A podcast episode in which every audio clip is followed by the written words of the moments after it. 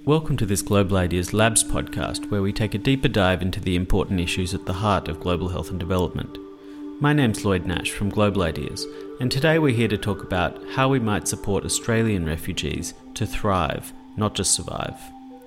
In this lab, our approach is a little bit different. At Melbourne's Multicultural Hub, we sat and shared a meal while hearing about the lived experience of refugees and asylum seekers. We explored identity and community and how we might improve the health and social outcomes for refugees and asylum seekers in Australia. Peter Johnson from Adult Multicultural Education Services kicks off the conversation about the global context of forced displacement and Australia's experience welcoming refugees.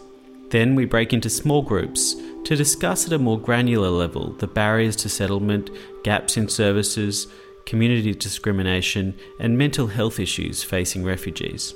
In this podcast, we hear from Mustafa Najib, the Social Cohesion Community Development Officer at the City of Greater Dandenong, who is a refugee from Afghanistan and has an incredible story to share. With his permission, we have also captured his small group discussion over dinner about some of the highs and lows of his journey seeking asylum in Australia. This podcast is with thanks to Melbourne's Multicultural Hub, AMES, and the team at Global Ideas as well as the refugees who have come along to share a meal and share their stories. It's a gripping discussion, and I hope you enjoy. Over to you, Peter. I really do appreciate uh, you coming along because it's a topic of um, a sort of more plenary uh, sharing of his story and then time to break up and hear from uh, the, our other guests. Uh, but we want to focus on um, some of the big picture, the context, context that is happening at the moment uh, in terms of the idea of integration. And we've got a, a major issue happening uh, globally around the world in terms of uh, people being displaced 65.6 million forcibly displaced people and 300,000 more than 2015. So, and that's a trend that's been increasing since uh, when you look at um, the Second World War um, and where these sort of figures have been started to be recorded. And we start seeing some of the key features that are coming in at the moment, where we've got uh, 22.5 million refugees, the highest number ever reached. That's significant. If we go down to uh, where some of these uh, problems that are occurring 55% from Syria, Afghanistan, and South Sudan. Now, South Sudan is something close to my heart. We lived in Sudan for eight years, up in Khartoum, and then two years in Kenya. And with the, the broader context, we also come to the issue where we've got the uh, anxieties of receiving communities. Now, that's something that's been uh, heightened of, of, recent times, particularly with what's going on uh, around the world, some of the uh, recent incidents in London, for example there are multiple factors for this increased anxiety one of the big challenges is uh, the global connectivity. It's not actually a challenge, it's actually an opportunity. But the, the fact is that we live in a 24 7 news cycle. We actually hear of things far more than we ever used to. Uh, we could be ignorant before, but now we, there's no, uh, no chance of us being ignorant. Increased reports of terrorism, the perception that it could happen to us. It seems so close to us, and the anxiety, and so it could actually happen. And once again, this perception the actual statistics, um, if we look at reality, the statistics of actually being involved in a terrorist um, attack or event are extremely slim, but the perception has been raised. And that brings a lot of fear and anxiety amongst the populace. Political discourse, with, with this perception of, of increased uh, anxiety. There's a need from the political parties, need to do something. You know, and uh, you, will see the sense of that with, the, with media response and also from our politicians. You know, we have to do something in response to this. Once again, you say, okay, is it uh, disproportionate to the real threat? And then we have the echo, echo chamber effect, and we have the possibility that you know, our own attitudes can be simply reinforced by other people who we actually coalesce around. In other words, we don't actually look for a dissonant voice that, that has, has, an opposing voice that may have uh, that to that may uh, temper um, some some of those anxieties. Okay, now definition of integration. Very hard to actually say what integration is that first quote. There's no single general accepted definition.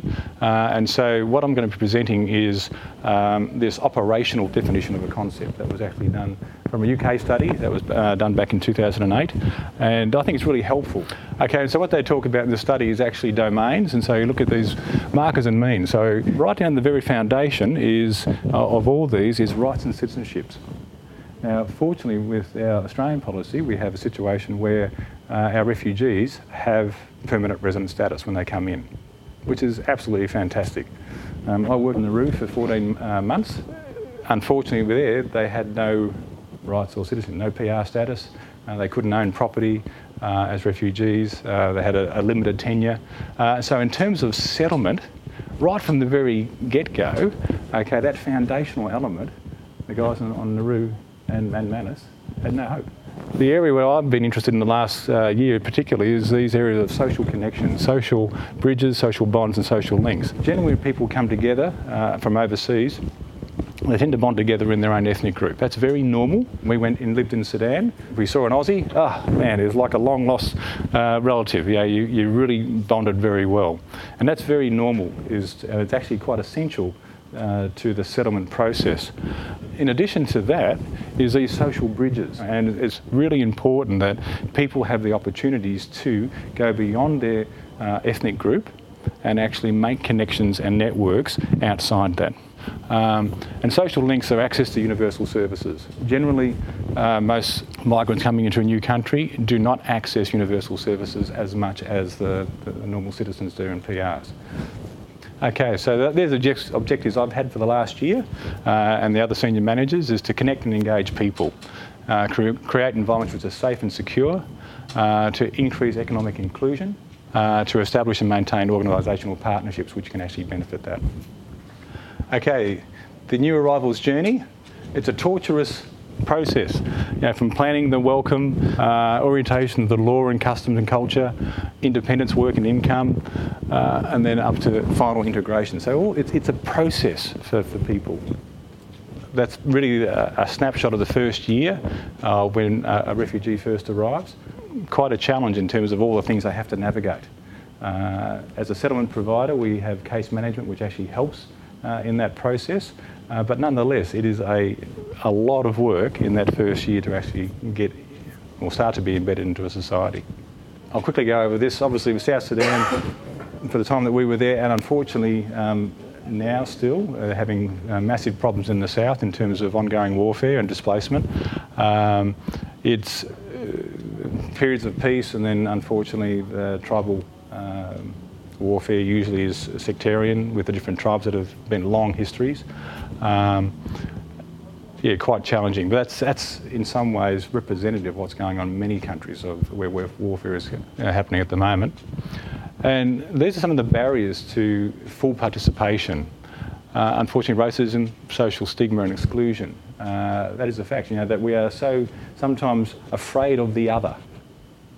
Uh, it's, it's, very interesting, even when you come into a room like this, is that how we actually relate to one another um, and where the connections are. Uh, social isolation and lack of support uh, can be very isolating if you haven't got language. Um, very, very difficult to break out into a community. Uh, separation, isolation from families, friends, and social networks. That's very, very true. A lot of people are independent, uh, coming over by themselves. And so to actually connect, they can't. Uh, asylum seekers, for example, don't have family reunion the new, under TPVs, uh, the temporary protection visa uh, regime, they will never have their families uh, reunited with them whilst they're under that visa category. Uh, very, very challenging. Um, so lots of different um, challenges that have to be faced. As I said, as you have a chance to discuss with our guests, um, these are some of the things that it'd be good to actually think through with them. There are providers that can help, fortunately. Uh, there's a lot of uh, support in the community, both in terms of uh, contracted ob- uh, uh, organisations such as ourselves, but there's a lot of other agencies that um, can actually help the settlement process. And so part of the response for this evening's topic is what's next for you guys? Okay, how can you be involved, recognising that there's a, a, broader context and issue that's going on, but we actually have refugee and asylum seekers among us ourselves. Uh, we've been in the business for a long time. Uh, we have those different areas, sort of education, employment, and social participation. Uh, we're a, a, big provider. Unfortunately, just lost a big contract, so we're having major changes to our organisation. Uh, a lot of us are leaving on Friday, uh, which is a big hit, but nonetheless, uh, AMES will still exist and continue to do the service that we've been doing so for so long in the past. Look forward to meeting and chatting with you further. Thank you. Thanks, man. Um, um, I'm, I'm a bit nervous. I'll tell you why. Um, in Afghanistan, when we do the, the final year 12 exam, only the ones who get 99, you know, the ones that you see in Victoria, there's only a few of them every year. those guys get to medicine and, and health. They become doctors, and now I know there's a lot of doctors in this room. So, um, anyway, thanks, Peter. Thanks, uh, Ming, for inviting me, and thanks, um, thank, thank you um, for having me here. I was born in Afghanistan in 1978. It was the start of the, uh, the war in Afghanistan uh, between the Soviet Union and the Afghan Islamic um, jihadists that were supported by the West at the time. Uh, similar to the conflict in Syria today, the, that conflict caused some um, millions of lives, mostly Afghans, and some 8 million Afghans by the year 2001 had become refugees. You saw Peter's statistics 5.5 million Syrians today, and the highest number globally we have had. But in 2001, that was another time when numbers hit really high, and 8 million of them were Afghans. Um, only a fraction of the 8 million in 2001 was arriving in Australia, something like 8,000 or 10 or 20,000, but that was a fraction of the 8 million Afghans. Um, as a six, six or seven year old child, I do. Um, I, I, remember growing up in the village that uh, is about 60, 65 kilometers out of, outside of Kabul, my village. I recall the Russian jet fighters uh, dropping bombs daily, uh, while the local jihadists, including my five teachers in the school that I, I, I had, so the, these people would um, be shooting back to the jet fighters, the, the, the Russian jets, and uh, for us children, those guys were heroes. Um, sometimes they, um, I remember these two guys who, from my village who was um, trained in using Stinger missiles. The Stinger is the one that Ronald Reagan at the time gave to uh, Afghan Mujahideens to take down the jet fighters. So these are laser guided um, rockets that just you just shoot them. It follows and get the, the, the jet fighters down. Some 39 years later, today, Afghanistan continues to be a battlefield for international wars, not just Afghan wars. Uh, while it also changes shape um, as the world changes, uh, but it but something stays the same to me. At least this is how I, I feel. The uh, the name changes, the branding changes, like the you know the business brands, but the the guys there are the same people. So from Mujahideen to Taliban to Al Qaeda and to ISIS, and something that will be coming up next, I feel that in the last 40 years, that's what is this, what has been the story in Afghanistan. Now, fast forward because of my short time here. Um, 2001, uh, 16 years ago from today. Another personal memory I have is um, in, inside a bus, one of these um, small buses, 20 or 30 people. Um, I was uh, basically half out from the window and I was talking to a group of journalists, Australian journalists. I think they were Channel 9 or Channel 7. Um, so these guys um, were asking a question, and these fellow asylum seekers who were inside the bus were asking me, you, you know some English, so tell them, tell them. I remember telling that news crew, and I think that is captured here. Um, I've seen myself, you know, with a bit of beard and moustache because uh, anyway, it was because we were kept inside the um, Australian Navy for 28 days without any equipment, no, to, no, no shavers or nothing. So I looked quite. I didn't, I didn't, I didn't like having beard at the time, particularly because I was coming from Afghanistan when we were forced to have beard, and you know. Uh, anyway, so I was. I remember saying to that news crew, um, "Please let us in. We're human beings, we're refugees. And that was just a few weeks or, or at least one month or two months after the 9 11 incident in 2001. Um, the Australian election campaign was on here in, in Australia, and I guess some of you would remember. I, I, think a lot of young people probably don't remember. It was a long time ago.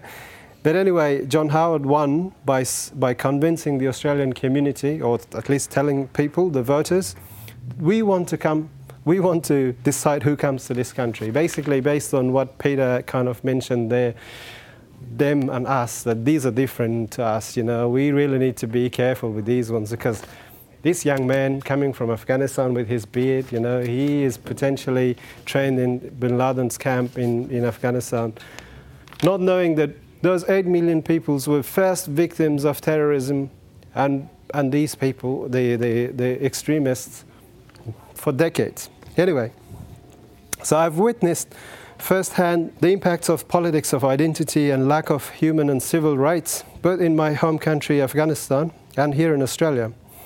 In Australia, for the last 16 years, I have witnessed how, on daily basis, at least, if not weekly, the, the media and the Australian people are stuck on the asylum seeker debate. It goes and goes, and every time, believe me, the same discussion that I was hearing 16 years ago are still here. I see something in the paper every day, or the TV, or somewhere, you know, internet. It's clearly driven by politics of identity, ethno-nationalism, and fear. It seems that is bringing votes, and politicians know and they use it and they love it as well. Uh, today, ironically, the other similarity in the kind of global perspective is the, the strong similarity of this kind of identity politics, tribalism, division, uh, politics of, you know, dividing people, um, is, um, and also the, the fact that our values as human beings, universal values of, you know, respect, these are, these are under attack not just in Afghanistan, but also here in Australia, in the US, and we see a lot of examples every day. Looking on the positives, it's confusing for all of us. However, there are many opportunities. I think these, these situations also gives us a chance to reflect and to think what next. Diversity for Australia is a strength. As a country, this Australia, this place, has a lot of opportunity to be a leader in this space with you know the global tension going up and up. Today, for example, I feel obliged to come back and talk to groups of people like yourselves because I feel welcome, not by John Howard and how he made me feel, or, or the many others that were there with me, and you know, since you've been to Nauru last year. Um, but because of the community, because of the, the day I arrived here in Melbourne, people picked me up. The government I was given no settlement support because TPV holders were not entitled for any of those. One night accommodation, $200, I was let go. And for that, I, I, survived. I'm here today. I've got you know master's degree given by Australian universities. I, am employed. You know the things that you had on the. I, I put myself through that. I said, oh, I actually think most of these. You know, I, I'm a citizen now. But that was because of the community, because of the people like yourselves who, you know, spend their time and, you know, try to find out and try to help when, when others don't. So basically, I think this is an opportunity. Um, I, it made me, even today, feel part, feel belong to a community like this and feel like I want to come back and give, you know, I, I want to contribute to this. So let's promote awareness and understanding, you know. I believe that Australia as a community, we have a lot to celebrate. We need to, um, you know, take the discussion around asylum seeker refugees from out of that negative cycle. There's a lot of positive things, you know, um, we really need to highlight those. But we desperately need responsible national leadership in regards to refugees and asylum seekers, and um, we should not demonize innocent people for political gain. We need politicians who do not demonize just for the purpose of gaining some votes. So this is actually, it, it requires some courage, and uh, I think um, there, there, there, are other ways, but I'm happy to later you know, talk in, in the group as well. So thank you. I think I'm right on time. Thank you. Uh, thanks for listening. Well, definitely. Me hear it again, but with the photos. Yeah, look, I, I, I think I have the photos in my phone. So these these are the guys with this man has his Kalashnikov, you know, he's one of the teachers, and oh, this gosh. this other one has a rocket launcher in his shoulder and his face. But as I said, you know, the see, see you see the ruin of the school because this was bombed yeah, a couple of times. Right. And we had a cave dug right next to it. And every time the jet comes, you know, you hear the sound first, and you've got about 20 seconds, okay. 30 seconds to get into the cave before the bombs arrive. And these guys would sit in the front of the cave and start shooting and we'd be all inside. But these men are, you know, like that, that they were, they to us, they were freedom fighters, really. And, um, and, but you know that these guns were coming from US for them and the money was coming from them. Um, this school, in fact, yeah, well, this, this, in, this school had a, um, they, they, I remember our notebooks had a UNICEF sign, and underneath in, in Farsi there was Swedish Committee for International Aid in Afghanistan. Mm. So I, I, I, I couldn't believe that Sweden would send money to these guys. In fact, they were. so, I mean, that's the story. And, and this area is still, like, at the moment, there's Taliban on very close to these guys. And the, the war continues 40 years later. Mm. But that, that's, yeah, that's just What, what did you find the hardest thing was when you first came here Hmm. to, to try and start? uh, the hardest thing. Initially, as- like you arrived and Yeah, I think the, the emotional aspects were the hardest. So I, I was uh, I was by myself. I had gone through a detention center um, for two years. I didn't expect that, you know, when I was. Um, and before that, I had already gone through a lot of trauma. Arriving here, starting everything from zero, and going through a detention center, I, I f- initially I felt numb. I wasn't happy. Like I had tried hard. I had risked my life by boat to be to get here. And the day that I landed here, I was a sad man. Like I was a broken, sad man. I did not smile. So, what do you think does it take to draw back to those more welcoming, or is it political courage, or is it a change in the uh, broader discourse of what refugee, what a refugee can contribute? Can contribute. I think uh, so. Definitely, politics is a big part of it. There, there's a lot of statistics that show that you know migrants in general contribute, and refugees are also amongst some of the you know biggest contributors in terms of economy growth, you know prosperity, and and of course they they. But politics comes in when when politicians, especially you know at the national leadership level, like prime minister or, or immigration minister currently, they try to tell Australians in the in plain words that these people are a burden, they're a risk, and they're, they're, we need to be fearful of them. They're, they're not worthy of our. And, and whether you know, like Peter said, you know, the statistics show something different, but the perception in the community grows based on what media says, driven by driven by politicians. So, I think that they have a lot to answer for because they are driving it, and So, how do you they. change that? Like in your experiences, Yeah. having told your story many times, Yeah. I'm sure you would have met a lot of Yeah. high-profile individuals. How do you change that? Is it is it just a political narrative, or is it just like how do you Uh, change it? well, sadly, it has, as you said, it's becoming worse and worse. So from the time, I think it started with Tampa in 2001, and I think it went hand on hand with um, issues of terrorism and Isla- Islamic extremism, and um, so blurring the two together, submitting it as a package or something to be fearful, not breaking it down, not breaking down further. Um, this is the strategy that politicians have used. I don't know what the answer would be. I think there is, if we remove us from this example and think about the global example, in the US today, you know, enough people voted for Donald Trump. Enough, there were enough people in the community that bought his message. And his message is not exactly on refugees, but it is around the same space. Yeah, and you can see that the same scenario in uh, what we also miss, and I think I referred that there's increasingly similarities between places like Afghanistan and, and Australia. The, the Philippines and, and Australia, oh, not not so much the Philippines and US, you know, where you demonize a group of people, you know, marginalize. I- inclusion is no longer the, the you know the principle.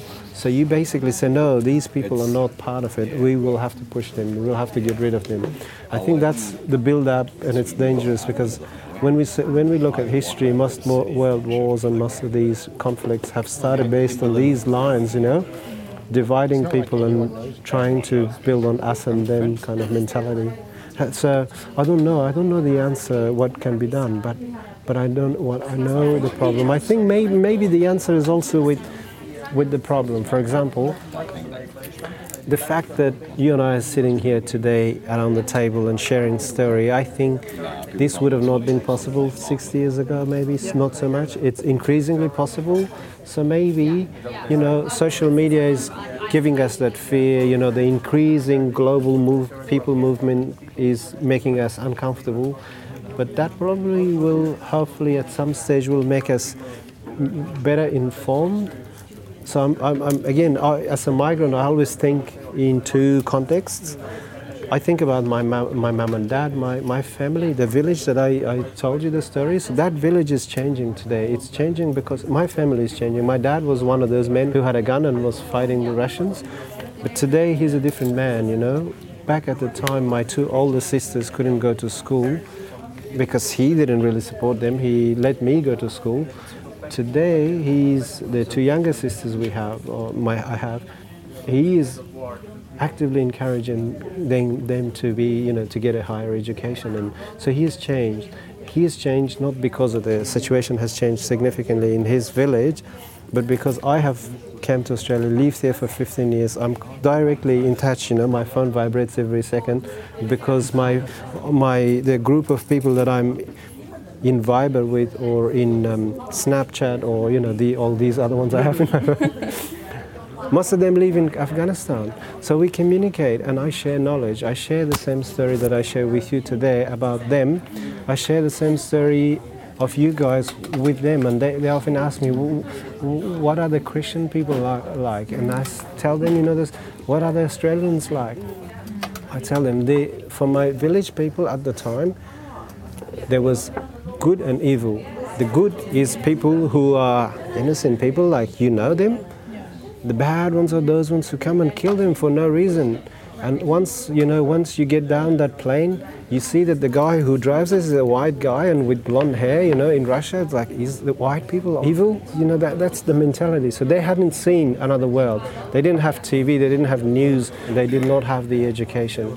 How can you change the mindset of the extremists? You know, know other men like myself in in Afghanistan, you know, in their 30s or 40s now, they're still fighting because they haven't seen another world. They have not had this opportunity to sit around the table and learn from you guys, right? From a community like this. So that's the other side of the table, you know what I mean? So societies in, in, in, in places like Afghanistan, Iraq, and Syria can significantly benefit from migration itself as well. I transfer not just money, back home, you know, through my work. I send 50, 60% of my income to my family, who's, you know, an extended family of like my sisters, my uncles, my aunties. But I also talk to them. I also tell my, my, my, my auntie to make sure that your daughter goes, goes to school. So this is the kind of connection that is the opportunity I'm referring to. I think this is what we could do. We, we need to engage more, we need to talk more, I think, about these things. I wanted to ask myself, do yeah. you have many um, refugees, asylum seekers contacting you? Like, is your name still being passed around? Um, I, I, am. I'm in touch with a, a large community, um, but I, I, I think I, I, and this is another area, and you doctors would probably have answers for it. Um, in uh, once you're lost in that kind of like, I have not always been this clear about where I am, what am I doing here. You know, the, the crisis, the, the, the crisis, identity crisis, where you really belong here or not. You know, it took me six, seven years, especially when I was on a TPV, I would regularly get immigration update to get deported. You're not getting deported, but I was getting the same warnings all the time that you've, you'll have to leave. Um, so with that in mind, I never felt part of this community in full. Like I thought, well, you know, sooner or later I'll be deported, so I'll need to prepare myself for that life. Um, I think uh, for that reason, the discussion has sometimes varied. For example, I, at times I've said, nah, you know, it's not worth it. Just go back. Don't, don't. And partly, I think we as human beings, we have different responses to different emotional situations. So someone had asked me in another talk that um, what was the most difficult thing about being an asylum seeker? The journey, not in Australia, the journey. And I remember this minute that the Australian uh, SAS soldier who was in the Navy, um, he was the, the captain, so assumably he was more educated than others. Um, a 14 year old boy next to me hadn't eaten for eight days. We all hadn't eaten. And this boy um, um, asked for some more food. And I know the boy from the village because his, uh, his parents were the most, um, in, in our village, they were the most uh, philanthropic. So they, his grandfather would supply food to so many poor fam- the poorest all year round. But this boy was asking for some food because he was so hungry. And the, the, um, the major uh, Australian soldier, that he was a major, I think, he turned back and used like 15 F words in a row to tell him that fuck the shut up and said, don't ask me for food, you know. I just felt so embarrassed. I felt so broken that minute. I wanted to be killed by the Taliban brutally, but not being sworn at by an Australian person. Like I was like, why did I do this? You know, I want to go back. I want to die right now. I just don't want to see this. You know, because until that minute, I, as a, someone who had an education, I still had hope that in the world there are others who are not in this space. You know that for me, the Taliban men who were torturing me and my family were uneducated, perhaps didn't know anything better, they hadn't seen anything better. But this man had an opportunity to be educated, to know a bit better than what he was. So that was a really low point in my experience. And I think um, it's relevant to this because in my 10, year, 15 years here, I've not always felt to be a refugee advocate. I feel like I want to get out of this. You know, I don't want to be in refugee discussions for the rest of my life. I want to, I want to move on like everyone else. You know.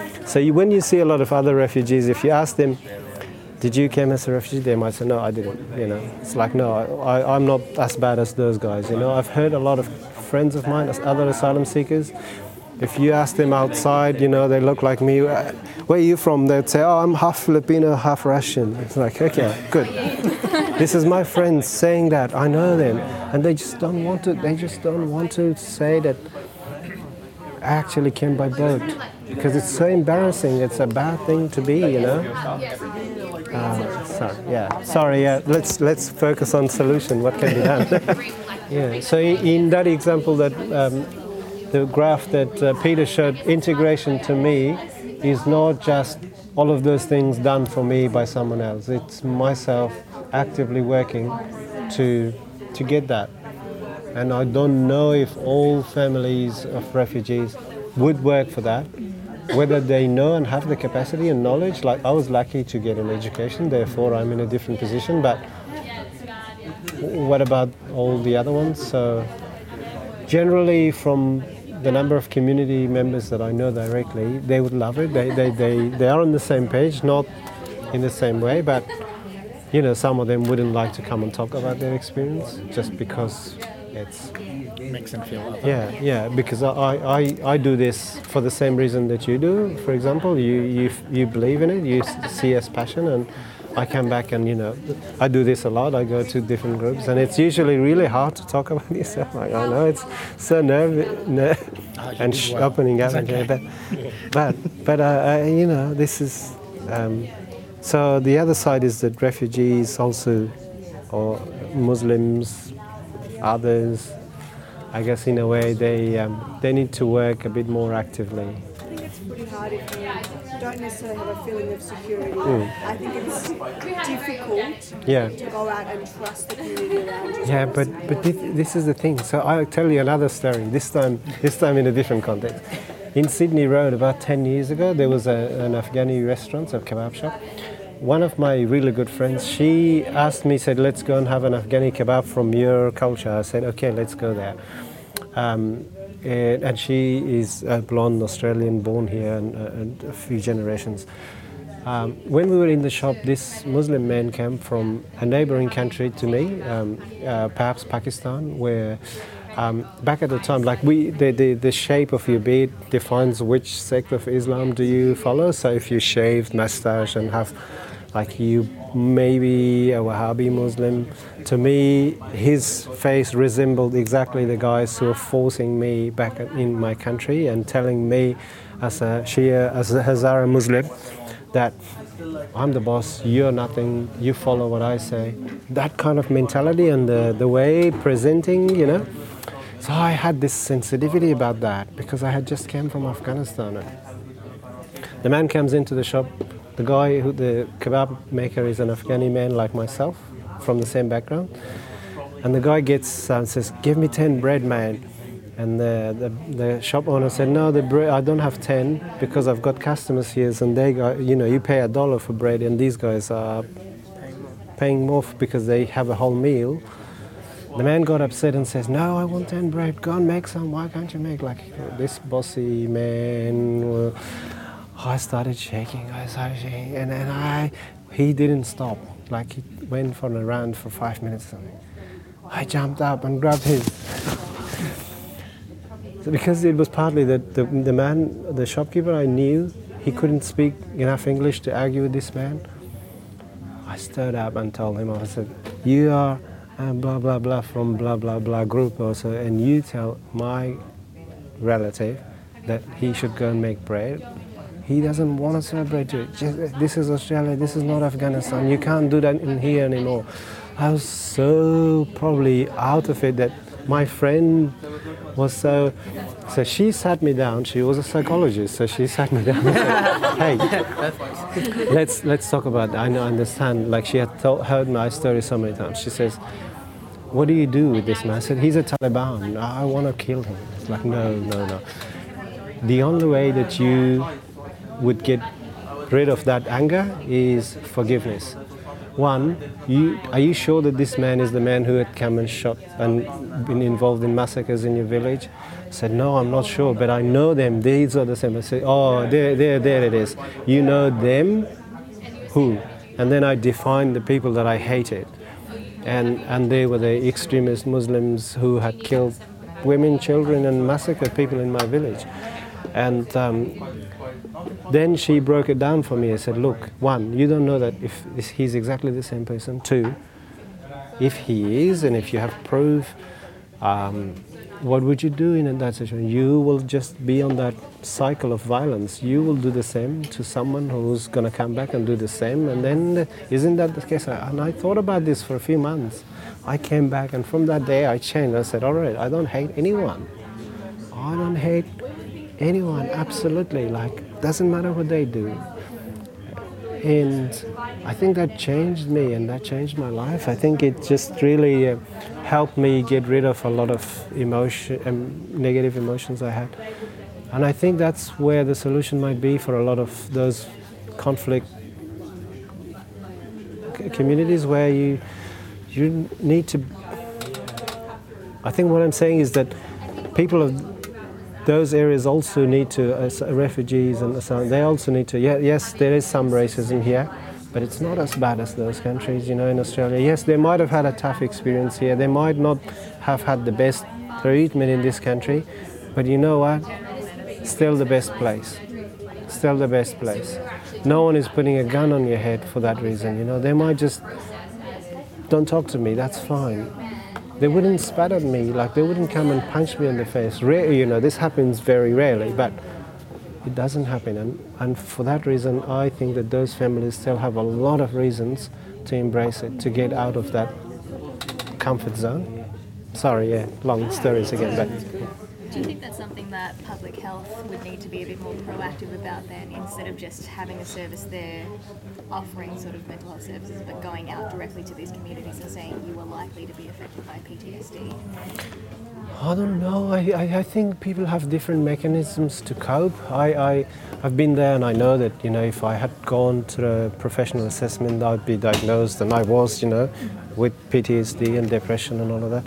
But look, I, I think I've, I've managed well uh, and I've survived that without. And I think if they're okay to go through, they, they've got other cultural resilience, other resilience in them that makes them survive.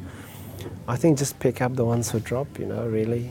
I think, uh, honestly, I, I feel that culturally, if you go to some of these communities and say, hey, you guys have some problem, it just adds on their problem, you know?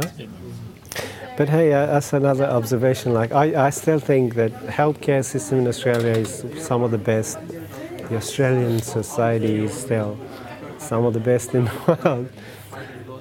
That doesn't mean we should stop there and don't preserve the good things of this country. I think we should, as a refugee, I would like to acknowledge the men and women who have made this, like obviously the indigenous people whose land we are, but also the people who you read their stories of, you know, in this, you know, 200 years ago, life wasn't this easy in here. So a refugee needs to be fully aware of that as well. That yes, uh, we talk about Australian values, but I don't want the, the, the, the, definition that Peter Dutton is giving me about Australian values. But I like I like the Australian values that around this table we're talking the same thing at the same level. Although I came here as a refugee 10 years ago, your parents came as a refugee longer than that, and uh, or your grandparents. Uh, and these guys in the same way. But we we're looking at each other and equal. You know, at least no one directly tells me that hey, you guys, you are less than me. You know, that happens in in people in places like Afghanistan. My ancestors came there some 1300 years ago, and perhaps some of them were indigenous to the land. But I am still told my, the community that I belong to are still told that we are Mongolians and descendants of Genghis Khan and we need to leave, otherwise we'll be. And that's what is happening. You know what I mean? That's the difference, like huge. This has been a Global Ideas production in our Lab series for 2017. Thanks for downloading the podcast. I'd like to give a special thanks to Mustafa Najib for being so open and honest and really putting a human face on what has become a very dehumanized issue. Also, thanks to Peter Johnson for leading a terrific discussion and for continuing to shine a light on these issues. As always, if you're enjoying this podcast series, tell your friends about it. It's important to raise awareness of the issues at the heart of global health and development so that more people can join the movement for better health for all. And finally, do keep in touch. Subscribe to updates from us at our website www.globalideas.org.au, like our Facebook page, and follow us at GlobIdeas on Twitter. We have other great podcasts on SoundCloud, so check them out too. Thanks for joining us.